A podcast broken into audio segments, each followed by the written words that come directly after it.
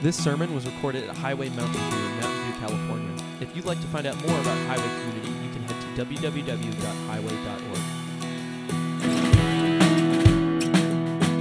And we are continuing our teaching series through Paul's letter to the Galatians entitled Set Free to Live Free, where we're exploring what it means to live according to the freedom that comes from the transforming presence of God's Spirit in our lives.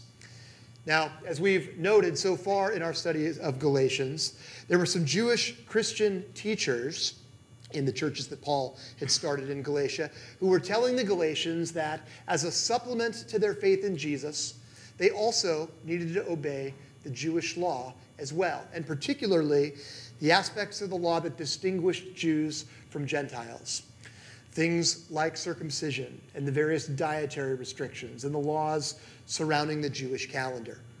And so, Paul, we've seen, has been writing to reiterate the message that he had originally preached to them, which is that God's acceptance comes solely by grace through faith in Jesus and not by works of the law.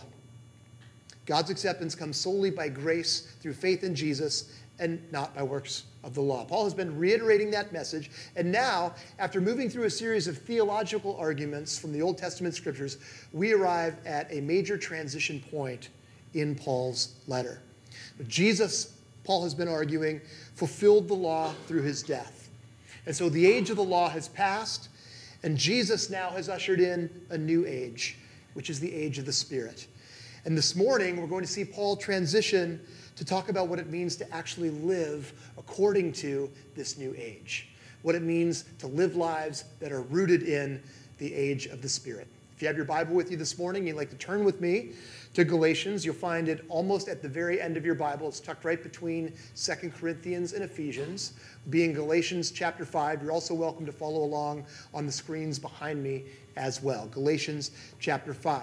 And chapter 5 begins with the verse that represents really the very essence, the very core of Paul's message. Look with me at Galatians chapter 5, verse 1. It is for freedom that Christ has set us free. Stand firm then, and do not let yourselves be burdened again by a yoke of slavery. It is for freedom that Christ has set us free. Stand firm then, and do not let yourselves be burdened again by a yoke of slavery. So we see that Paul begins there in verse 1 by both looking back and also by looking forward. And on the one hand, verse 1 represents the culmination of Paul's arguments from the last section, which is that through Christ, the Galatians have been set free in the sense that they are no longer slaves of the law, which, given the reality of Jesus, is now behind them. And so, in one sense, Paul's statement here at the beginning of Galatians 5 looks back to finish this argument that he's been making. But at the same time, if we look carefully, we see that verse 1 also looks forward as well. It also looks forward. Paul says it is for freedom that Christ has set us free. It is for freedom that Christ has set us free. And that uh, definitely presents a different dimension to freedom than I think we're used to thinking about as modern readers, and particularly a different dimension to freedom than we're used to thinking about as modern readers living in America. Uh, Robert Bellah, who was one of the more prominent sociologists in the modern era, wrote this about freedom. He says, Freedom is perhaps the most resonant, deeply held American value. In some ways, it defines the good in both personal and political life. Yet freedom turns out to mean being left alone by others, not having other people's values, ideas, or styles of life forced upon one, being free of arbitrary authority in work, family, and political life. What it is that one might do with that freedom is much more difficult for Americans to define. And so, as Bellah points out, interestingly enough, and rightly so, I think, as Americans, right, when we think of freedom, through our cultural lens and experience, we tend to think primarily of being free from something. We tend to think about independence. We think about being free from something, and typically being free from something so that we can do whatever it is that we want, right? Whatever it is that that is.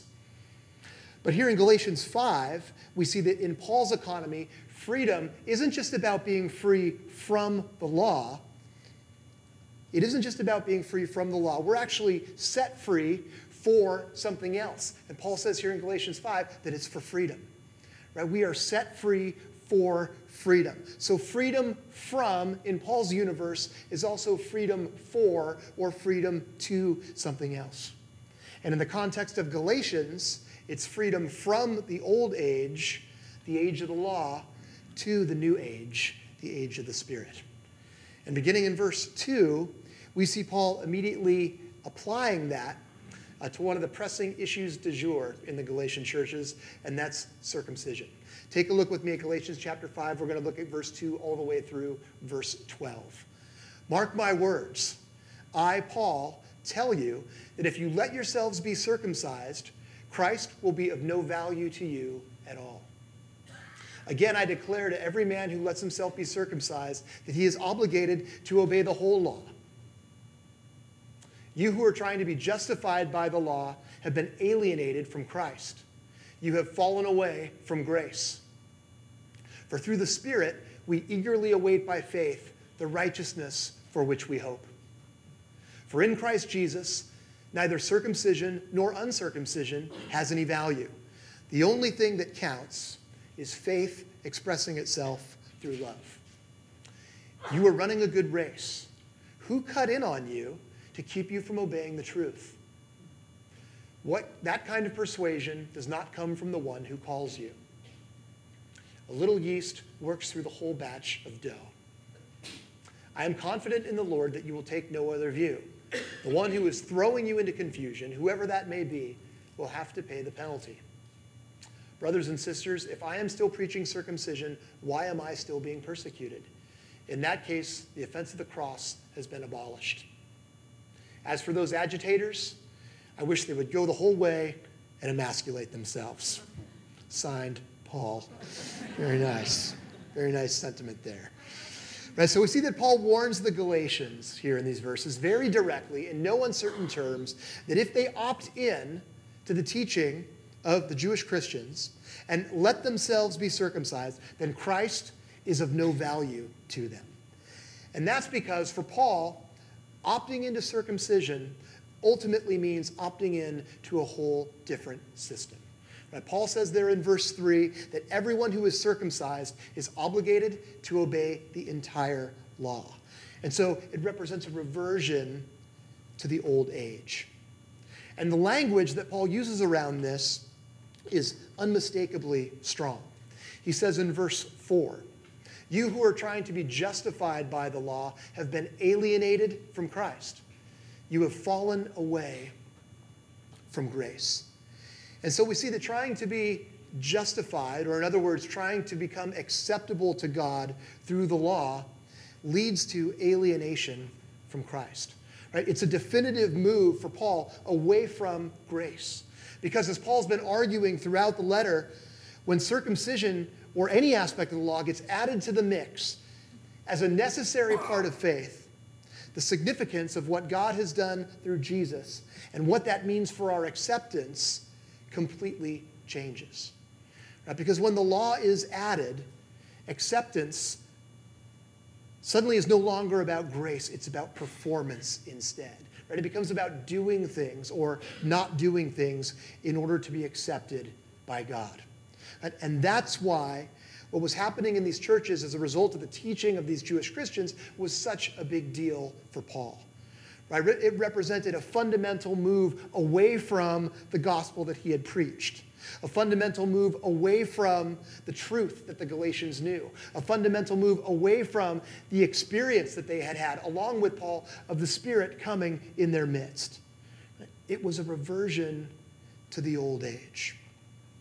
Now, in contrast to the old age, Paul says in verse 5 For through the Spirit we eagerly await by faith the righteousness for which we hope. Through the Spirit we eagerly await by faith the righteousness for which we hope.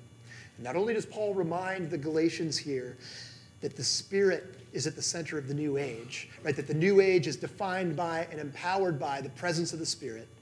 But he also reminds them that, that righteousness or justification or acceptance comes through Righteousness comes through faith. And then we also see that there's a new priority in the new age as well. There's a new priority as well. Look at verse 6. For in Christ Jesus, neither circumcision nor uncircumcision has any value. The only thing that counts is faith expressing itself through love. Yeah, there's definitely a sense in which I think what Paul says here sounds surprising, uh, given all the emphasis that he has placed on circumcision throughout the letter up to this point. But there's also a sense in which what Paul says here is not surprising as well, given the larger context of the letter. You know, Paul said back in Galatians chapter 3, verse 26, So in Christ Jesus, you are all children of God through faith. For all, you, all of you who are baptized into Christ have clothed yourselves with Christ. There is neither Jew nor Gentile, neither slave nor free, nor is there male and female, for you are all one in Christ Jesus. And so Paul describes there the new reality that exists in Christ with the coming of the Spirit. And at the very core of that is that acceptance and inclusion as children of God isn't defined by being Jew or Gentile, slave or free, male or female, because Paul says in verse 28, you are all one in Christ. And now Paul is essentially applying that same principle to circumcision, right? Neither circumcision nor uncircumcision makes any difference, right? That is not what defines acceptance. It's not what defines inclusion. It's not what defines community in the new age. Instead, we see at the end of verse 6 that the only thing that counts is faith expressing itself through love. And so Paul reveals here that the age of the Spirit functions according to an entirely different ethic. The age of the Spirit functions according to an entirely different ethic. The mark of the community of God's people is faith expressing itself in love. The mark of the community of God's people is faith expressing itself in love.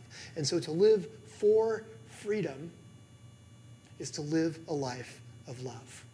The Galatians had been set free from the law for love. And so for Paul, you know, the issue with circumcision in these churches isn't about circumcision actually being inherently bad. It's ultimately about the motivation right? It's about the fact that the Jewish Christian teachers were pressuring the Galatians into obeying the law as a means of acceptance and as a mark of inclusion as children of God. And the Galatians were responding to that. And that's where things had gone awry. Look at what Paul says in verse 7. You were running a good race. Who cut in on you to keep you from obeying the truth? That image that Paul uses there of running a race feels particularly appropriate, I think, given the fact that the Summer Olympic Games in Rio are just a few weeks away now. And now, for me, when I think about the Summer Olympics, my mind immediately gravitates to 1984. Uh, I was 15 years old, really into sports. Uh, the games were being held in Los Angeles, so they were in the United States, and not just in the United States, but in the same time zone, right down the freeway.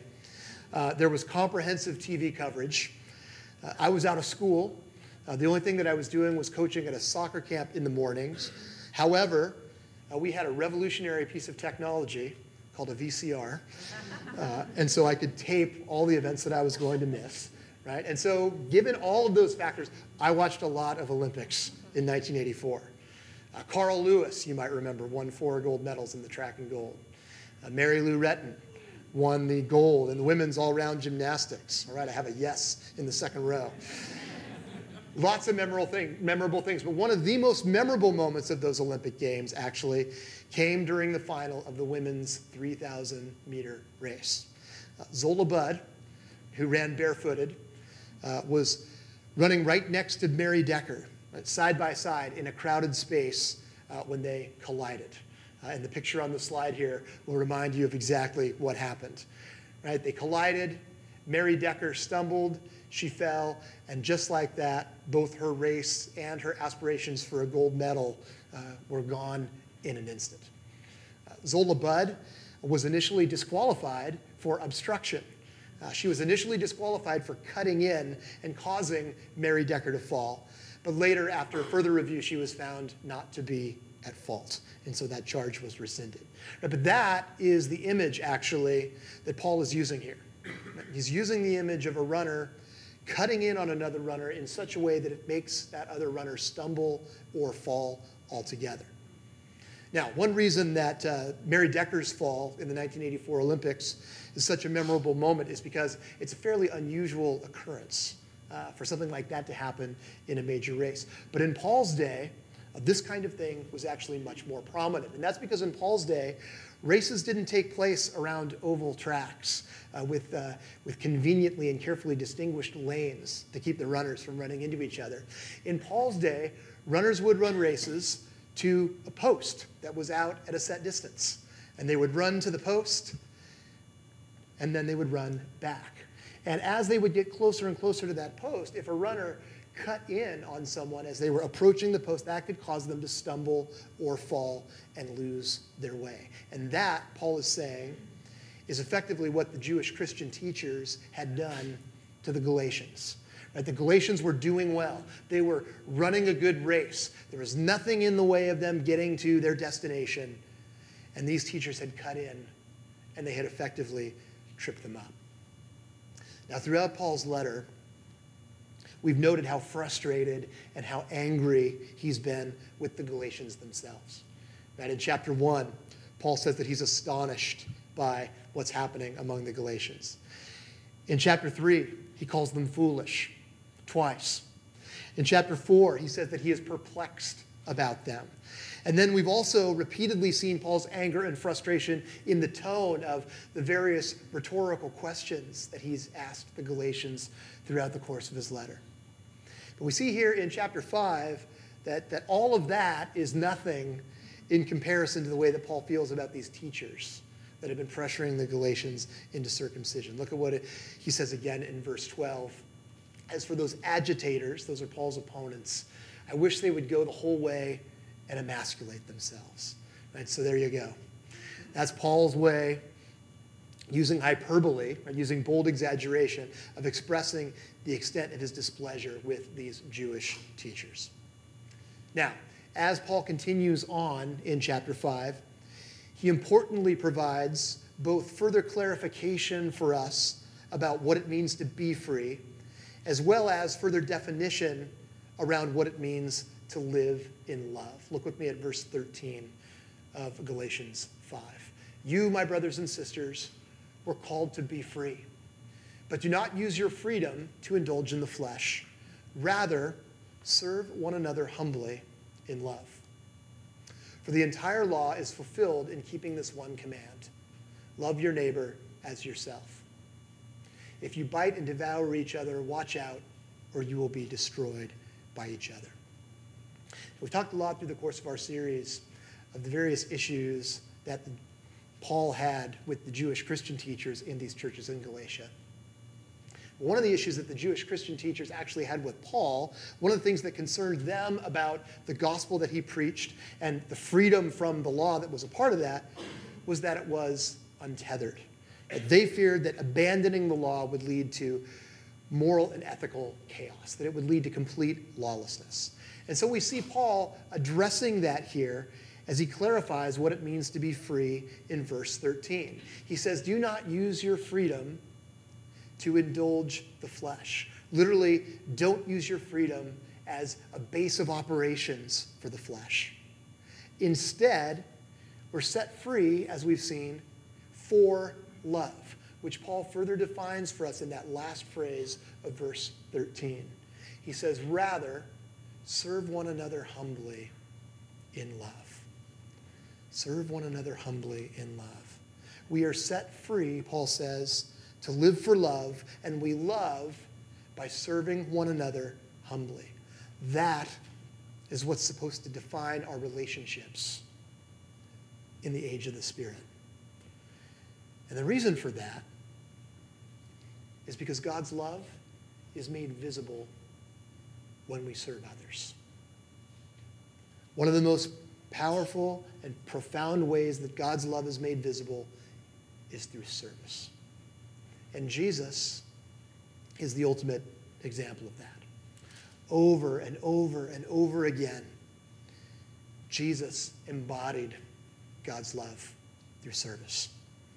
We see it in his journey into the world. That Jesus set aside everything, not the least of which was his divine nature and his divine authority in order to come in the form of a human and serve others in love. In John chapter 13, as he shared a final meal with his disciples, Jesus showed them the full extent of his love by taking the form of the lowest servant and washing the feet of his disciples as they shared that meal together. And then, of course, the ultimate expression of humble service was seen on the cross as Jesus gave his life out of love for humankind. And Jesus set the standard for serving others humbly in love. He set the standard for serving others humbly in love. And he instructed his disciples to do the same. In Mark chapter 10, when his disciples were arguing after two of them tried to secure preferred positions in God's kingdom, Jesus called them together and said, You know that those who are regarded as rulers of the Gentiles lord it over them, and their high officials exercise authority over them. Not so with you. Instead, whoever wants to become great among you must be your servant, and whoever wants to be first must be slave of all. For even the Son of Man did not come to be served, but to serve, and to give his life as a ransom for many. And so we see Jesus establishes an entirely new standard for greatness in these verses. The one who wants to become great must be a servant, and the one who wants to be first must be slave of all. And so greatness doesn't come from position and authority. Instead, it's seen and exemplified through humble service. And so it's not surprising here in Galatians 5 to see serving one another as the ethic that's supposed to guide our relationships and interactions with one another at every level and in every context. And it's not surprised to see service here in Galatians 5 as the ethic that's supposed to guide our relationships and interactions with one another at every level and in every context. And when we serve one another humbly, we live into the new age that Paul describes. When we serve one another, we set aside the categories and the distinctions that distinguish us from one another. When we serve one another, we set power aside in the form of status and position and authority. And we actually allow someone else's needs to be the priority. When we serve one another, we live out what it means to be an alternative community, a community that's oriented not around independence, but interdependence, and not around selfishness, but selflessness. Now, two weeks ago, we hosted 180 kids here at our campus for Vacation Bible School. Uh, and one of the things that I love the most about VBS is the way that our community comes together so broadly and so uniquely to serve our kids. This year, there were 95 volunteers helping make Vacation Bible School happen. 95 volunteers focused and aimed at serving our kids. And at VBS, as we come together to do that, it doesn't matter if you're a software engineer or a middle school student or a human resources specialist or a teacher or a doctor or a college student or an entrepreneur or a retiree. Right? When we serve and allow someone else's needs to be a priority, those distinctions fade in a very important and very real and very tangible sense. And God's love is made visible instead in a really beautiful way. The same thing is true when we serve someone through the community response team, or when we open up our homes to an ESL student, or when we serve in student ministries, or when we travel to Honduras to serve alongside our brothers and sisters there. That the presence of God's love and the presence of His Spirit are made visible when we serve one another. Presence of God's love and the presence of His Spirit are made visible when we serve one another. And we have been set free in order to participate in that. We've been set free in order to participate in that. Nick and the band are going to come and close us with a song this morning. You know, we enjoy in our context a tremendous amount of freedom. And if we're honest, we enjoy an amount of freedom that's so large we probably take a lot of it for granted. And yet, despite all of that, as Robert Bellah noted in the quote that we looked at early, earlier, despite all of the freedom that we enjoy, it can often be a struggle for us to know what to do with it. And so, as we sing together this morning, as we sing the Lord's Prayer together this morning, I want to invite you to ask God to give you a vision for freedom, as Paul has defined it this morning. Ask God to give you a vision for freedom, as Paul has defined it this morning. Ask Him to give you a vision serving others. And even more specifically, a vision for serving others as a way of life and not just as an activity. Ask Him to give you a vision for serving others as a way of life. How might you use the freedom that you have? Whatever it is that that looks like, whatever form it takes, how might you use the freedom that you have to serve others humbly and make God's kingdom visible here? May His kingdom come. May His will be done on earth as it is in heaven. As we